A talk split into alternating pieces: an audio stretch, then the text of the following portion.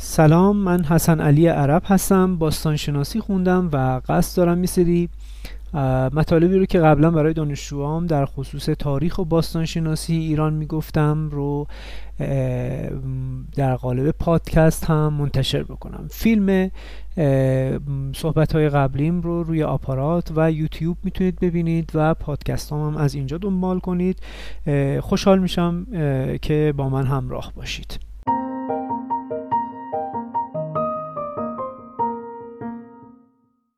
راجع به نامجوی ایران صحبت کردیم، گفتیم در کیهانشناسی هندو ایرانی ها به چه ترتیبی بوده، ایریانم و ایجه در اندیشه روحانیان زردشتی ایجاد شد و به کجا اطلاق شد. در اوستا گفتیم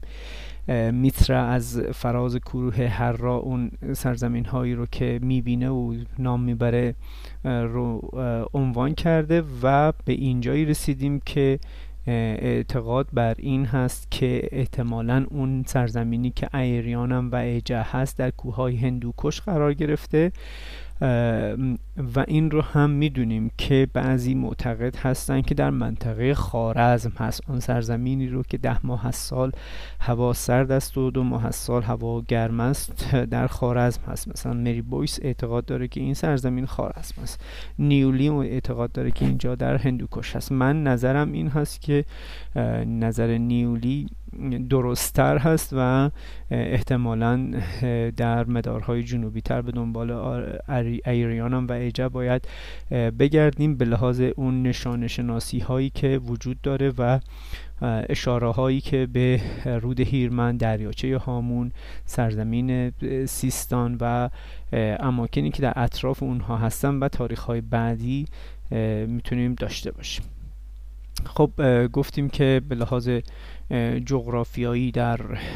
سرزمین هایی که در اوستا اومده در شرق هستند، همه اونها در سرزمین در شرق هستند. در ادامه میخوایم ببینیم که چه اتفاقی افتاد، نام ایران در دوره اشکانیان به چه ترتیبی، پس از دوره هخامنشی در واقع به چه ترتیبی ایریا شمرده شد، نام برده شد و بعد در دوره ساسانی هم به همین ترتیب ببینیم که چطور چه برخوردی با نام ایریا شده در دوره ساسانی و ایران به چه به چه ترتیبی در واقع از طرف ساسانیان معروف و مشهور و گسترده شد. خب این رو عرض کردم خدمتتون که هیچ نقطه غربی از از غرب ایران از در واقع حتی دروازه کسپین به سمت شرق به سمت غرب هیچ سرزمینی رو نام برده نشده و اغلب سرزمین هایی که گفته میشه در سمت در مناطق شرقی ایران ایران شرقی هستن. حالا اگر امپراتوری هخامنشی پادشاهی هخامنشی در نظر بگیریم در اون ایالت هایی هستند که در کتیبه ها پس از پارتیا ازشون نام برده میشه و صحبت میشه. یه نکته دیگه هم گفته بودیم، راجبش صحبت کرده بودیم که با توجه به متن اوستا و با توجه به نوشته های در واقع دوره هخامنشی و پیش از دوره هخامنشی احتمالاً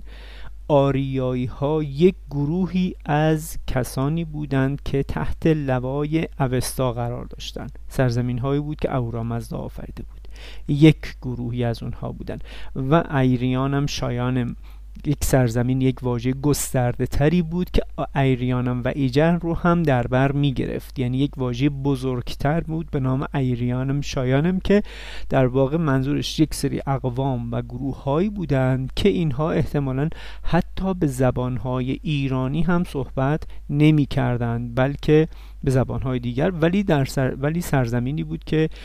تحت لوای اوستا بود و اوستا اونها رو نام میبره و در میان اونها یک گروهی هستند که به نام ایریا شمرده میشن و یک سرزمین ایریا شناخته میشه. ایالت هایی مثل درانگیانا، آراخوزیا که در منطقه شرقی هستند رو گفتیم که اینها احتمالاً مناطقی هستند که به موطن اصلی در واقع آریایی ها شمرده میشن. خب ما یه بحث مهاجرت هم داریم، نظریه مهاجرت آریایی ها که تقریبا بعد از جنگ جهانی دوم شیوع بیشتری پیدا کرد. در جنگ جهانی اول در واقع اینها مطرح شد و یک موجی ایجاد شد. اغلب یافته های باستانشناسی که به دست اومده بود یهویی قرار گرفت در تحت در واقع تأثیر این نظریه مهاجرت قرار گرفت. یه چیزی به نام فرهنگ عصر آهن داشتیم که نشانه اون سفال خاکستری بود که با ارائه این نظریه که اساساً یک نظریه زبانشناختی است فرهنگی، مثل عصر سفال‌های خاکستری هم به اون در واقع منتسب شد و یک نظریه مهاجرتی شکل گرفت که کلیت این نظریه هست که در یک سرزمینی اقوامی هستند که آریایی هستند. اینها هندو, هندو آریایی ها به سرزمین هند میرن، هندو ایرانی ها به ایران میان و یک هندو اروپایی ها هم هستند که میرن به سمت اروپا. این اصل نظریه هست که حالا بگذاریم از اینکه یک نقدهایی روی این هست که اروپایی ها پس از جنگ جهانی اول به دنبال در واقع برادران خونی و دینی خودشون بودن توی منطقه آسیا تا بتونن در واقع اون مطامعی رو که با از میان رفتن یا کم رنگ شدن استعمار از دست داده بودن رو دوباره بهش دسترسی پیدا کنن و بحث‌های این شکلی که مطرح هست در این نظریه مهاجرت.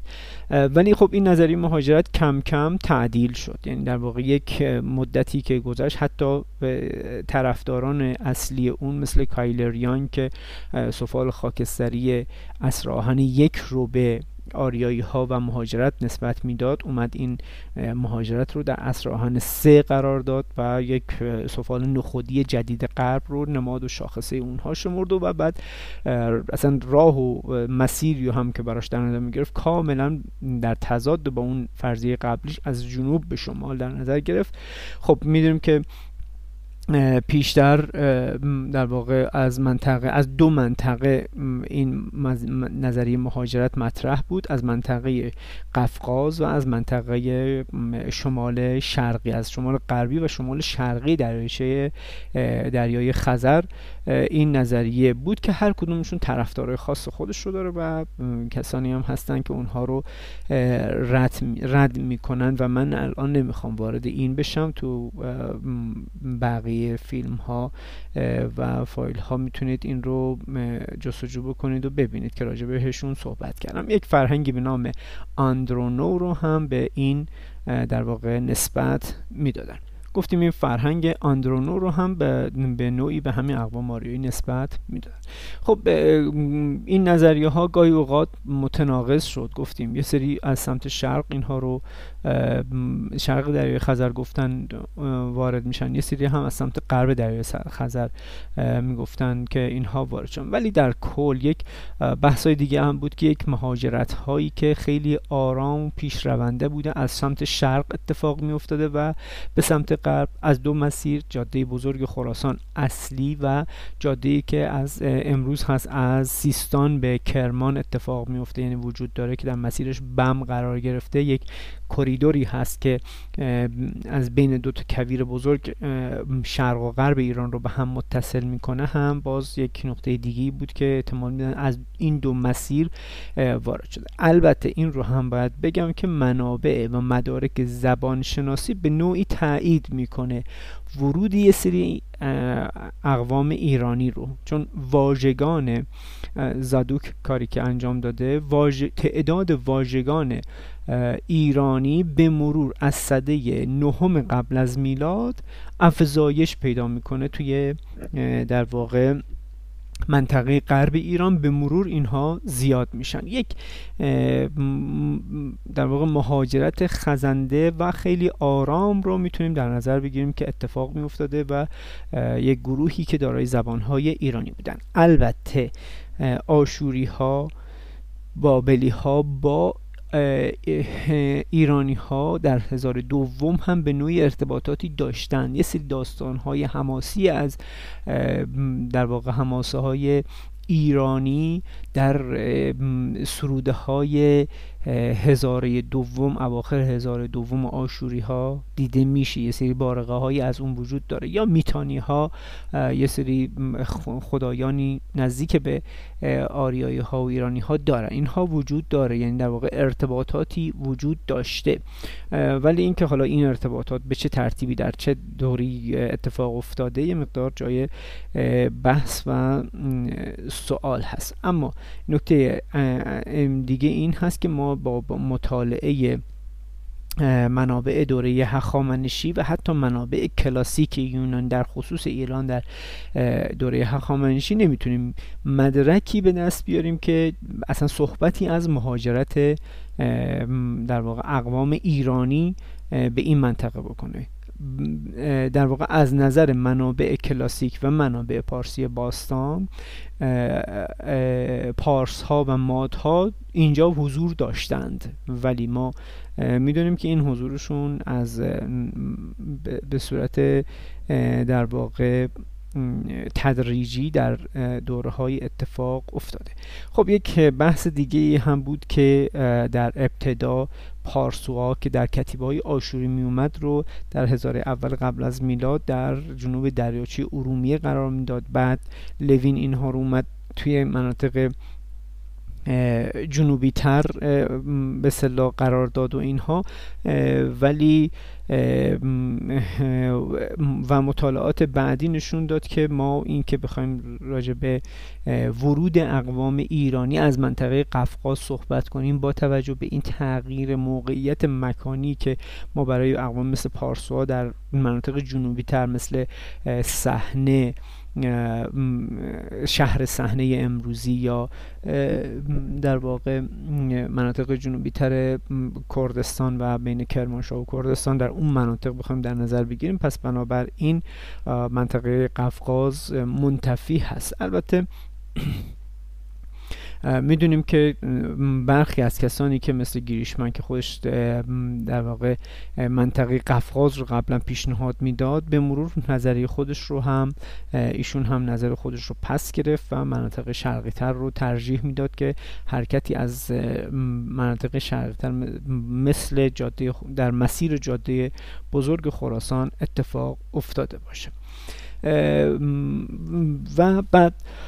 یک بحث دیگه هم هست در مورد آریاها و آریونی ها. خب اول اینکه ما یک منطقه‌ای داریم که در نوشته های یونانی، هم در منابع یونانی به اونها اشاره به اون اشاره شده، هم در منابع ایران باستان هریوه، عریوه، آریونی که به مناطقش در یک جایی در مناطق شرقی بوده اشاره میکنن. یعنی در واقع اینها دو تا جای جدا هستن، ولی منابع یونانی در استفاده از اینها گیج شدن. یه طورایی فکر میکردن هر دوی اینها یه جا هست، یعنی در واقع به یه جا اطلاق میشه. یه بار ما میبینیم در منابع یونانی میاد اون سرزمین های که هرات امروزی، منطقه عریوه رو میاد همون آریا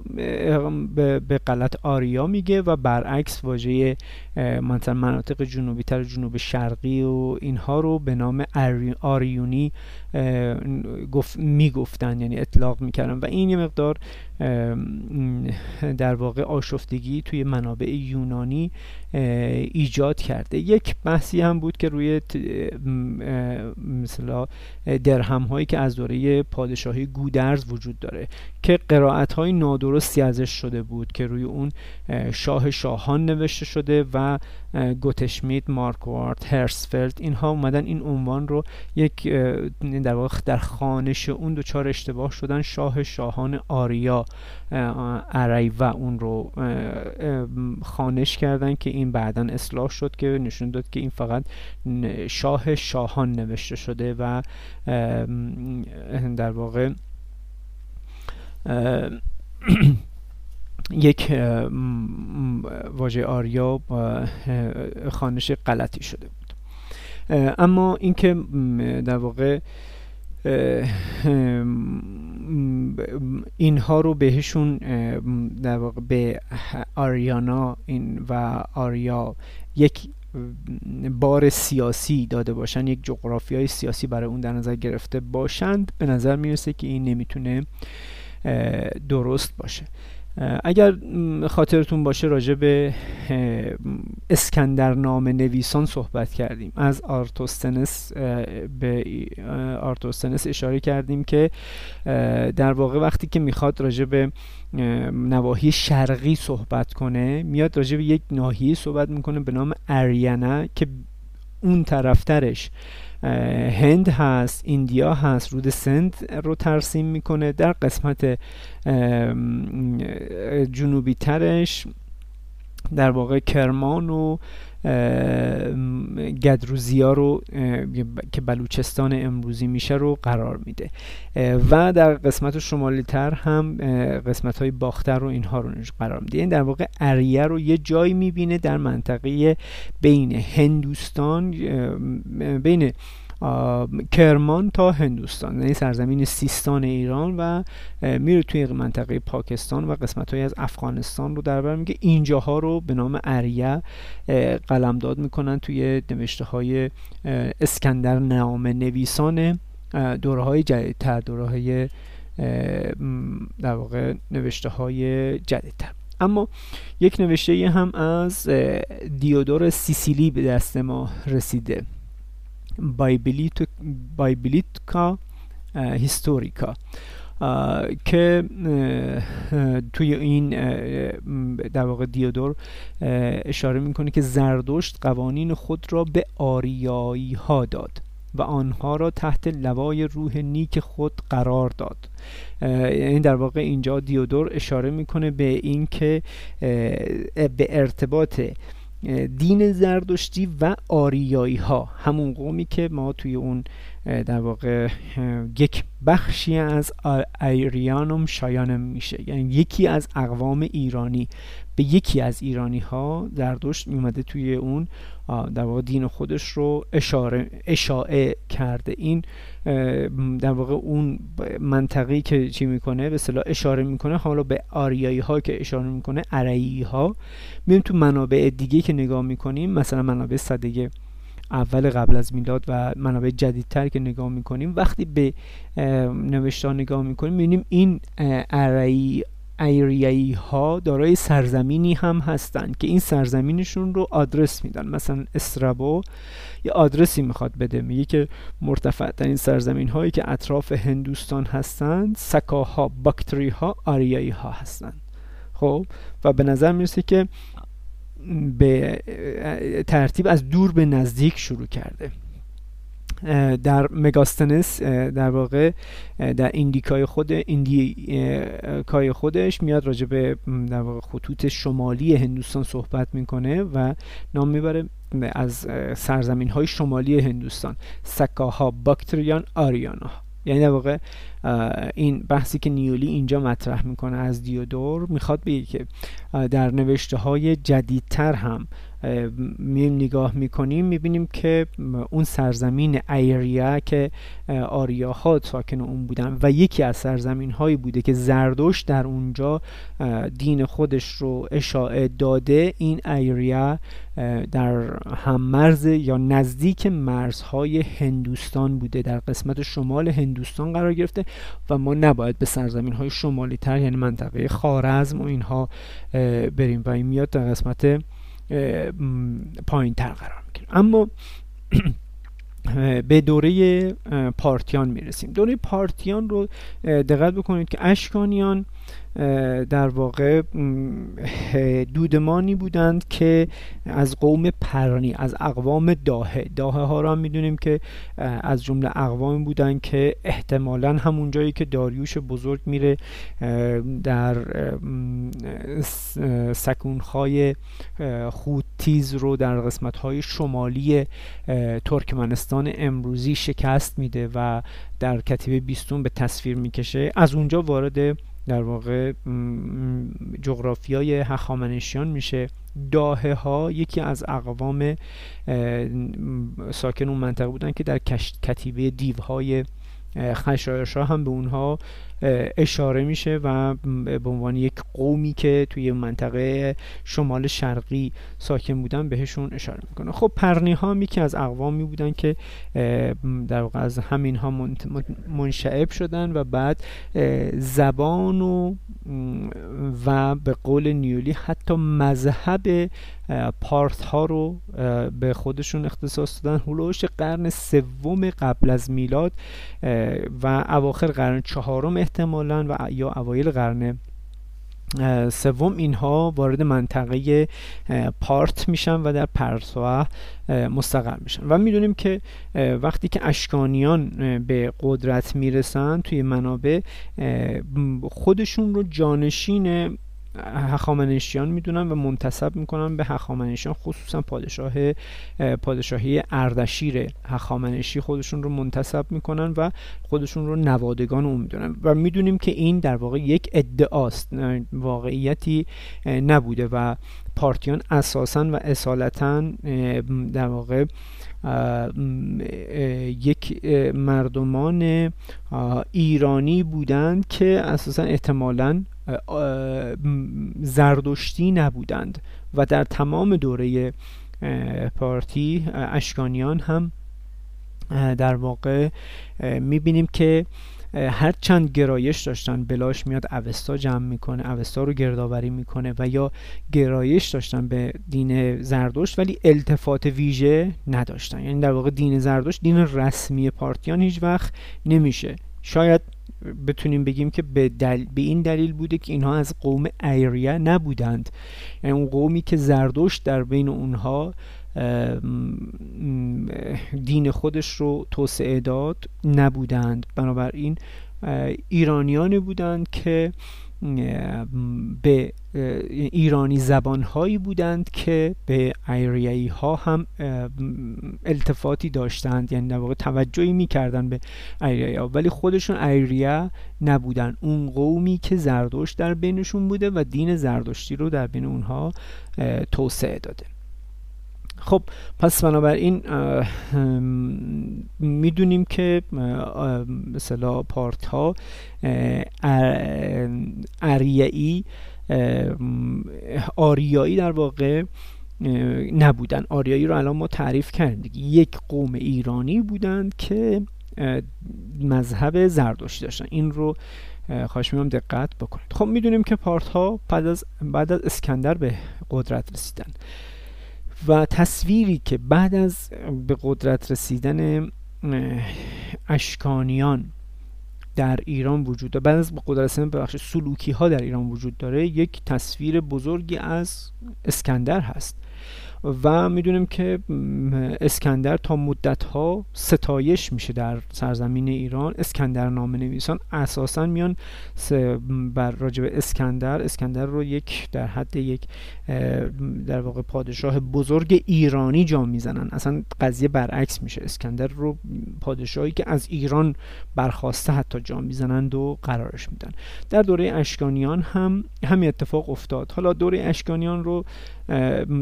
باستان شناسان و تاریخ دانان دوره تاریخی میان به سه دوره تقسیمش میکنن، میگن در ابتدا اشکانیان سعی کردن که تاریخ و رفتار هلنی ها رو بپذیرن، باشون کنار بیان و کار بکنن. در دوره دوم دوره در واقع گذار هست که سعی میکنن که یه مقدار فرهنگ ایرانی رو تقویت بکنن و از اون فرهنگ هلنی فیل هلن دوستدار یونانی ها دوستدار هلنیسم فاصله بگیرن. در دوره سوم که میاد مثلا قرن اول و دوم میلادی قرار میگیره، دیگه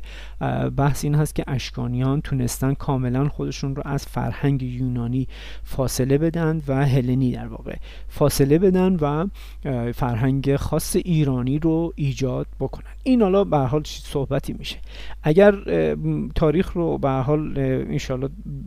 بیشتر مرور بکنیم، میدونیم که یک تصویری از اشکانیان در تاریخ ایران وجود داره که یک تصویر تیره و تار و مبهم که حتی ضد ایرانی اینها رو قرار میدادن، با یک واژگانی مثل ملوک و توایفی، شاهک، شاهک های کوچک، یه همچین واژگانی به اشکانیان نسبت داده شده و هنوز هم خیلی ها دارن نسبت داده میدن که این رو الان ما میدونیم که نتیجه تبلیغات سیاسی هست که ساسانیان برای منفور کردن اشکانیان و مشروعیت بخشیدن به خودشون انجام میدادن. خب میدونیم که فردوسی هم راجع به اشکانیان هیچی نداره بگه، من از کز ایشان نامی نشنیدم، نه در نامه خسروان دیدم، یعنی در هیچ اون نامه خسروانی که ما میدونیم که تاریخ ایران در یک نامه هایی به نام نامه های در کتاب هایی به نام نامه های خسروان نوشته میشد، هیچ نام و نشانی از پارتیان پیدا نکرده و بنابراین به نظر میرسه ساسانیان در این زمینه خیلی موفق عمل کردن. ولی وقتی میایم روی این موضوع صحبت میکنیم، در واقع میبینیم که پارت ها هرچند از واژگان واژه ایریه استفاده نکردن، چون ایریه در واقع نبودند، ولی اون محتوای ایرانی خودشون رو، اون محتوای ایرانیگری رو، حتی مذهب زردشتی رو توسعه دادن در دوره خودشون و به عنوان به مانند یک پل ارتباطی بین دوره هخامنشی که هخامنشیان ایریه‌ای بودند و ساسانی که ساسانیان ایریه‌ای بودند انتقال دادند. یعنی در واقع به عنوان به خوبی تونستن امانتداری بکنن و این هم اون ذهنیت ایرانیگری که حالا امروز ما میتونیم بهش بگیم ایرانیگری و هم اون ذهنیتی که در واقع مذهب زرد رو بهش قدر و منزلت و جاه و جلال بدن رو حفظ کردن و اون رو به دوره بعد منتقل کردن.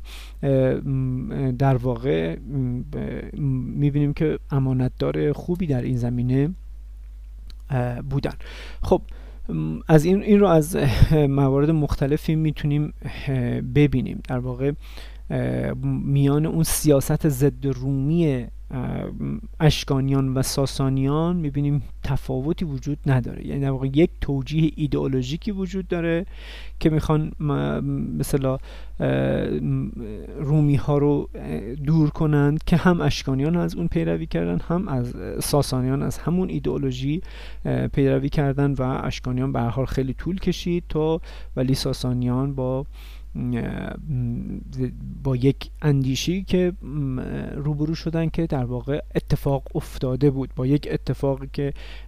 ضد رومی روبرو شدن. اشکانیان شاید پرزحمت‌تر به این قضیه رسیدن. خب وقتی که ما وارد دوره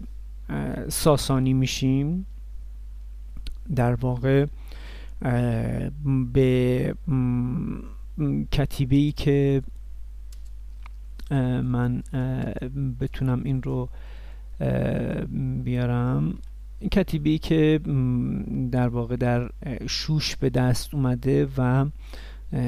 خواسک اونجا داره راجع بهش صحبت میکنه، به در واقع به اردوان آخرین پادشاه اشکانی اشاره میکنه و اون رو شاه شاهان یا شاهنشاه خطاب میکنه در این کتیبه‌ای که منسوب به خواسک هست، توی احتمال همون اواخر دوره اشکانی توی شوش نوشته شده. در واقع شاه شاهان واژه‌ای هست که اشکانیان به خودشون میدادن، همین واژه رو ساسانیان هم استفاده کردن. دقت کنید اردشیر اول میاد روی سکه های خودش یک لقبی رو برای خودش در نظر میگیره، شاه شاهان و آریایی. دقت کنید شاه شاهان همون شکل و حالتی هست که پیشتر توی دوره اشکانی هم مورد استفاده قرار می گرفته، الان آریایی رو هم بهش اضافه کرده. کاری که شاپور پسر اردشیر انجام میده، اون خودش رو به عنوان شاه شاهان آریایی و غیر آریایی می نامه. ایران و انیران در واقع انیران و در حالا توی کتیبه توی سکه های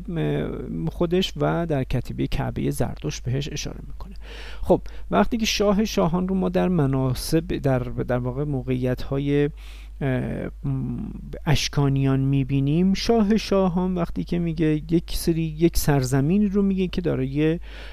در واقع شاهان متعددی هست و ایشون شاه اشکانی شاه همه اون حاکمانی هست که در مناطق متعدد وجود دارن. شاهنشاه بعدی یعنی همون شاه شاهان بعدی اردشیر اول شاه شاهان هست و آریایی ها، آریایی هایی که خودش هم احتمالاً از همون سلاله هست، از همون گروه هست. اینجا در واقع استفاده از ورود یعنی در واقع آریایی قوت گرفتن یک قوم دیگه ایرانی که دوباره آریایی بودن باعث میشه که ایریه دوباره بر سر زبان بیفته و وارد ادبیات نوشتاری بشه. در دوره ساسانی ما میدونیم که این نام وارد نامهای افراد میشه، مثل ایران دخت، ایران گشنسب، ایران خرد، ایربد و افسران بلند پایه و کارمند مقامات و کارمندان عالی رتبه نظامی و غیر نظامی. ایران امرگر نامیده میشدن، ایران هماربد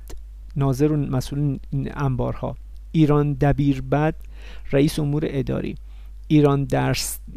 درست بد پزشک دربار، ایران سپه بد فرمانده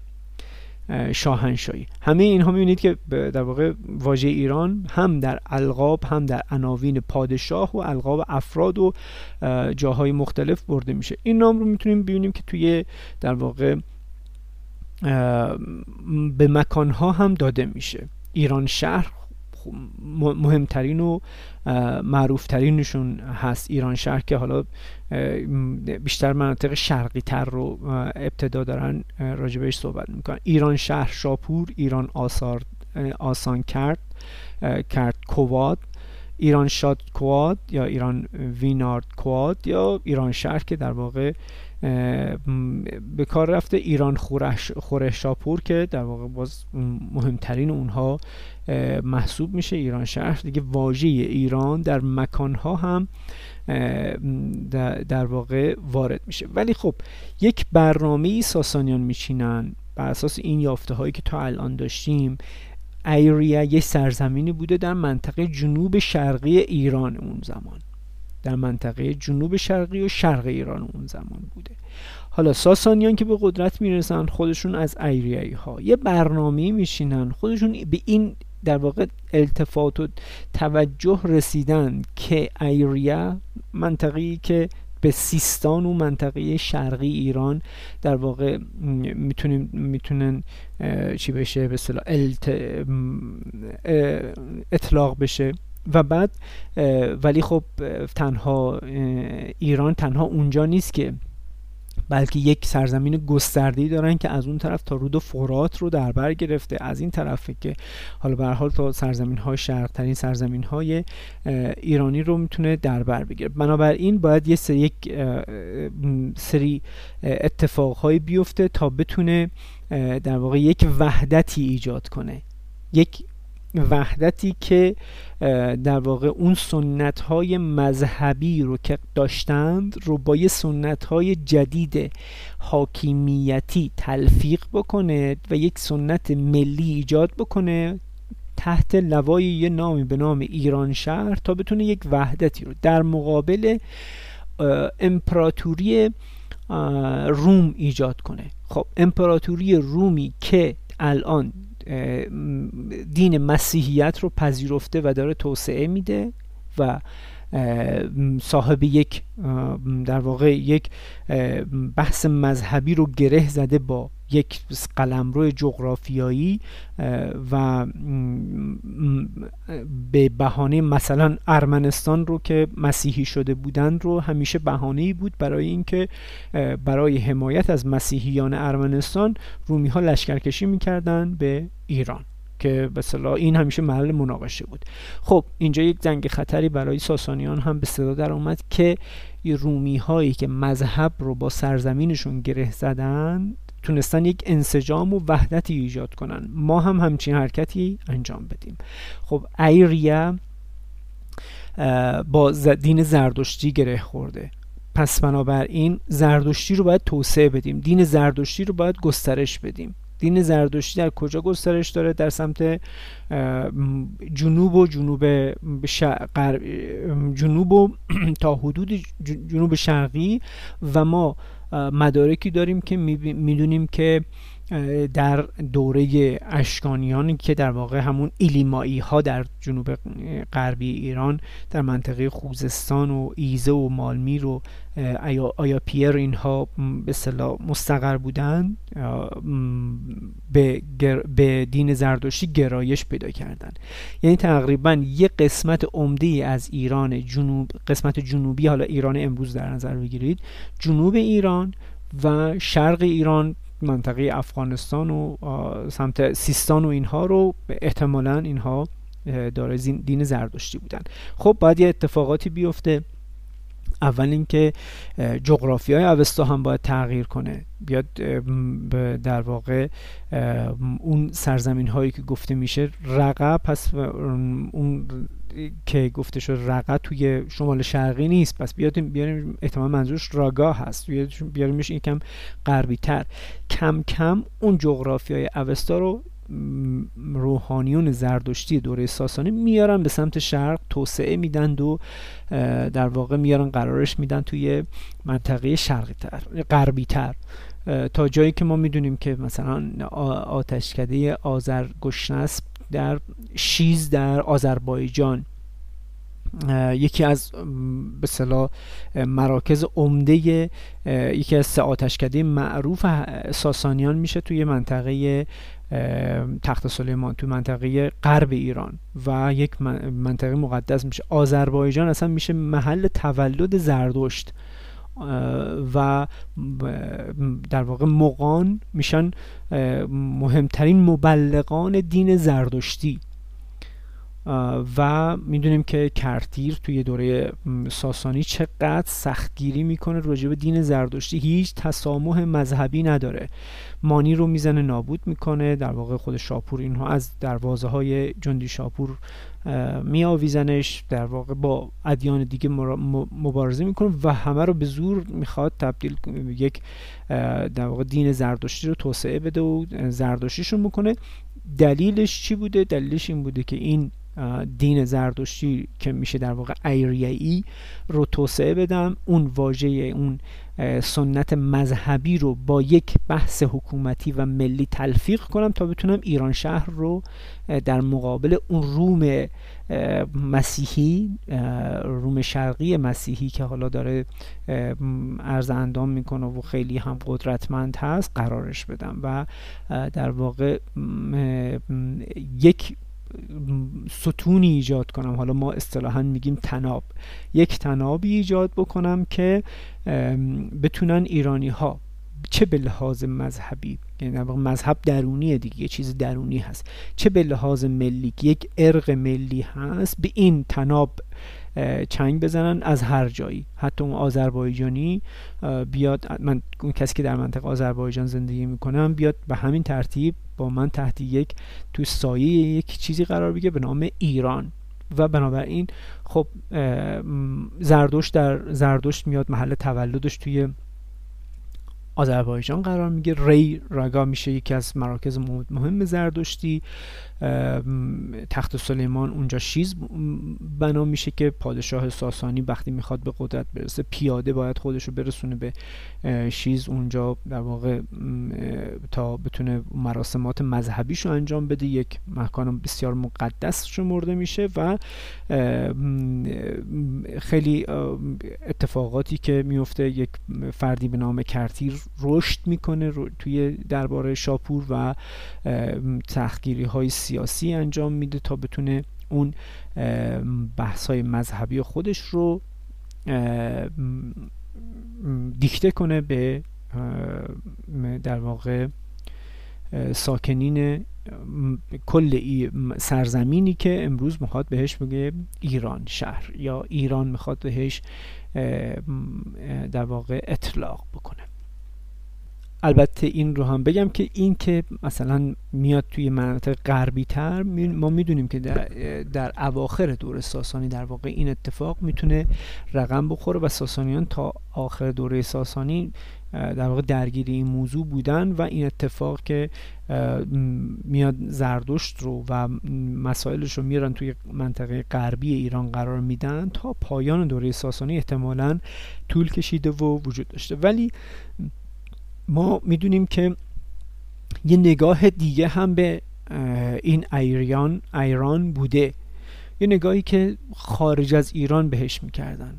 یه مثالی اگر خاطرتون باشه جلسه اول زدم، این که مثلا در ما یونانیان رو ما در واقع میگیم یونان، بقیه دنیا گریک اون رو گریس اون رو میشناسن.